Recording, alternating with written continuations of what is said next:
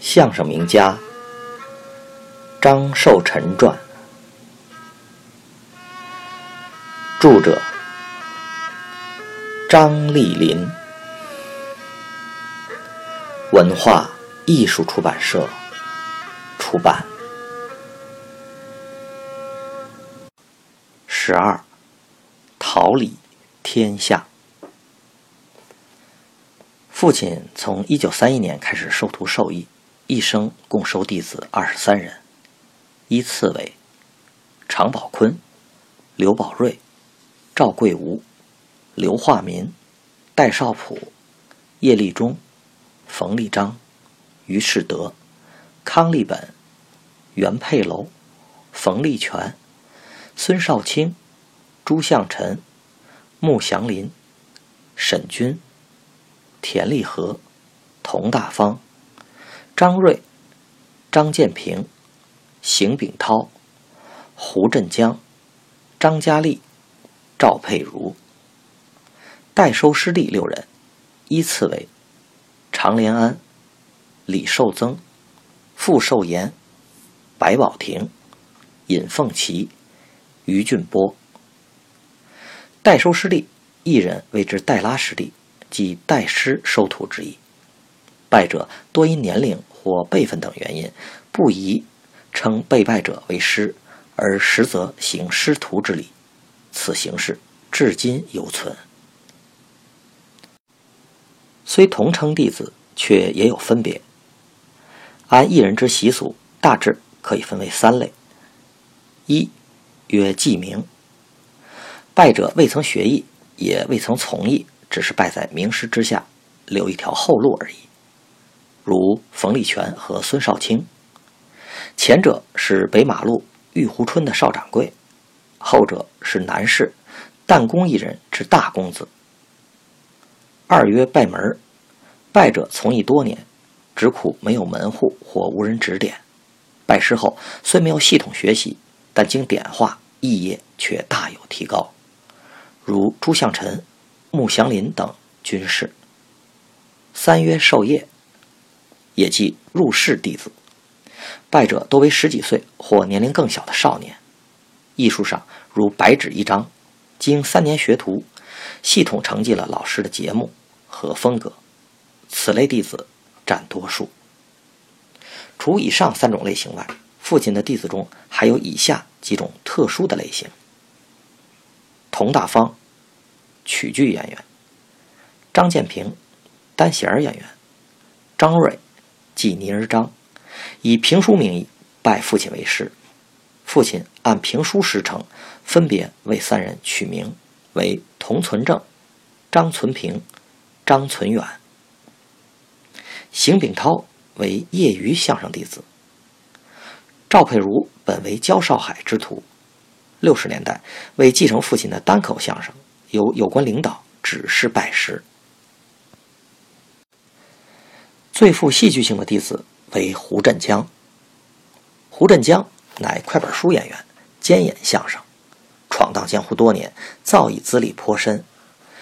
著名快板书演员李润杰曾受到胡的指点，二人交谊也深厚，以兄弟相称，李称胡为大哥。李润杰后来拜在焦少海门下为徒，胡振江却一直为拜师。六十年代大兴拜师之风。胡振江一时没了主张，找到李润杰，请李代师收徒。李润杰是一位极重义气之人，成名之后仍不忘胡之旧恩，年节必执礼拜见，还以大哥称之。当胡向其提出拜师兄一事时，坚持不允，说：“你我弟兄多年，岂能昆仲颠倒？”正当胡振江一筹莫展之时，偶遇到来后台串门的父亲。父亲听罢胡振江的述说，慨然应允收徒。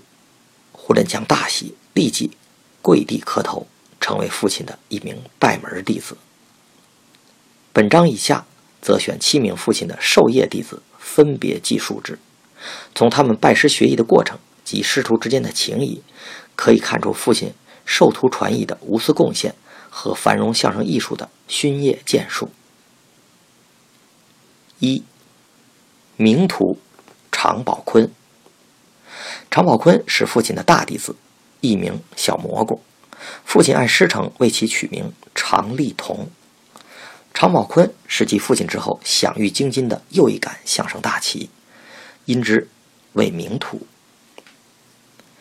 常宝坤自幼随其父常连安在北京及北京以外的地区撂地变戏法为生。只有五六岁的宝坤聪明可爱，在其父变戏法时串演一些即兴的小节目，深得听众喜爱。有一次，常连安演罢戏法，常宝坤到听众面前敛钱，有个听众也是有意的逗宝坤，说：“没有。”宝坤却说：“没有那么大肚子。”听众听后无不捧腹。常连安发现宝坤有口齿伶俐、头脑机智的天赋条件，随之找到了在北京说评书的陈荣启，请陈做介绍人，再到天津找父亲，希望拜在父亲的门下学习相声。陈荣启是父亲的师弟、好友、发小弟兄，关系莫逆。经陈的介绍，拜师的事儿已成八九。父亲只是要求把孩子领来看一看，而当陈荣启带领常氏父子来到天津，父亲看见宝坤以后，不由心中大喜。父亲为什么如此高兴呢？原来他对于收徒是有其条件的，他的条件是：北京人，眼睛大，伶俐而不油滑，能言但不贫嘴，规矩却不木讷。而宝坤的相貌和气质。及这些苛刻的条件于一身，父亲岂能不高兴？当即击掌说：“行，这个徒弟我收了。”宝坤见父亲如此爽快地答应收徒，未等其父发话，立即跪倒在地上磕头喊师傅了。父亲见宝坤如此机灵之礼，不由哈哈大笑，心里更高兴了。拜师以后，令父亲惊喜的是。还有宝坤的记忆力和认知力，往往是父亲教他一两遍，宝坤已记住了内容十之八九，而节骨眼儿、包袱口等技巧问题，更是一点就透。父亲出于爱才之心，倾心而授，没有丝毫的保守和保留。出师以后，宝坤一举成名，可是此时的父亲仍然关心着宝坤的艺术成长，尽师傅的责任。约在宝坤出师后三年，曾发生了这样一件事。有一天，父亲路过宝坤演出的剧场，心中想：宝坤出师几年了，也不知他出息的怎么样了，看看他的名场，即舞台表演。于是，父亲走进了后台。宝坤见师傅来了，赶忙迎上前去问候，说：“师傅，您坐，我给您沏茶。”父亲直接说明了来意：“我来看看你的名场。”父亲坐在台口，细心的观摩宝坤的演出。可是平时在他面前如生龙活虎般的宝坤，今日却有些反常。他发现好似有一条无形的绳索捆住了宝坤的手脚，宝坤浑身的不自在，竟然还吃了几个栗子，就是说错台词。父亲见此状况，不由得生气了。待宝坤下台后，即训斥道：“你这是怎么了？在我跟前不这样啊？搓窝不下蛋啊？”宝坤见师傅生气，势力一旁，怯怯地说：“师傅，别生气，我平时哪能这样？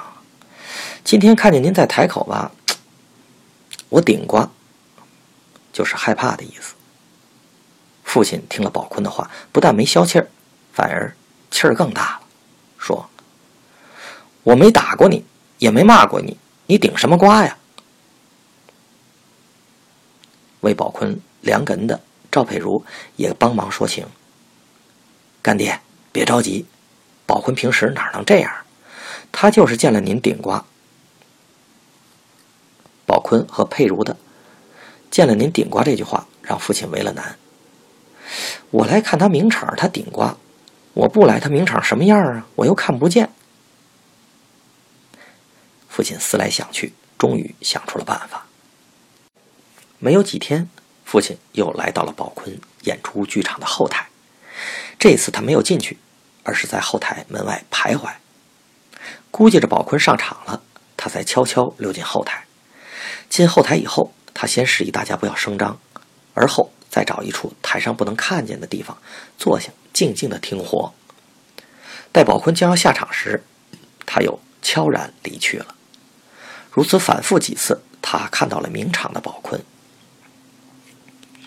明场的宝坤和他面前的宝坤一样，活头瓷实，活路规矩。他终于放心了。与此同时，他也悟出了宝坤顶瓜的原因。原来宝坤根据个人的条件，把向师傅学来的活改动了几处。